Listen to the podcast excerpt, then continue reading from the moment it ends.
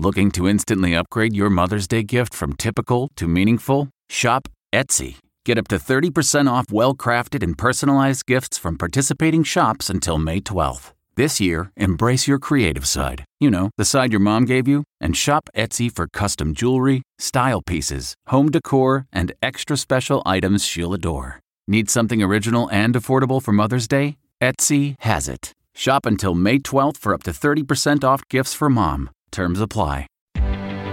Reporter's Notebook. I'm Linda Kenyon. Candidates are on the campaign trail for the final push in these waning moments ahead of tomorrow's midterm elections. Millions have already voted, but for those still to cast their ballots, Democratic candidates say democracy itself is on the line. Republicans broadly say they are best suited to handle the economy. If history is any indication, the party in power in the White House tends to lose at least one House of Congress in the midterms. It happened to Trump, who lost the House to Democrats in 2018 and to Obama, who lost the Senate to Republicans in 2014.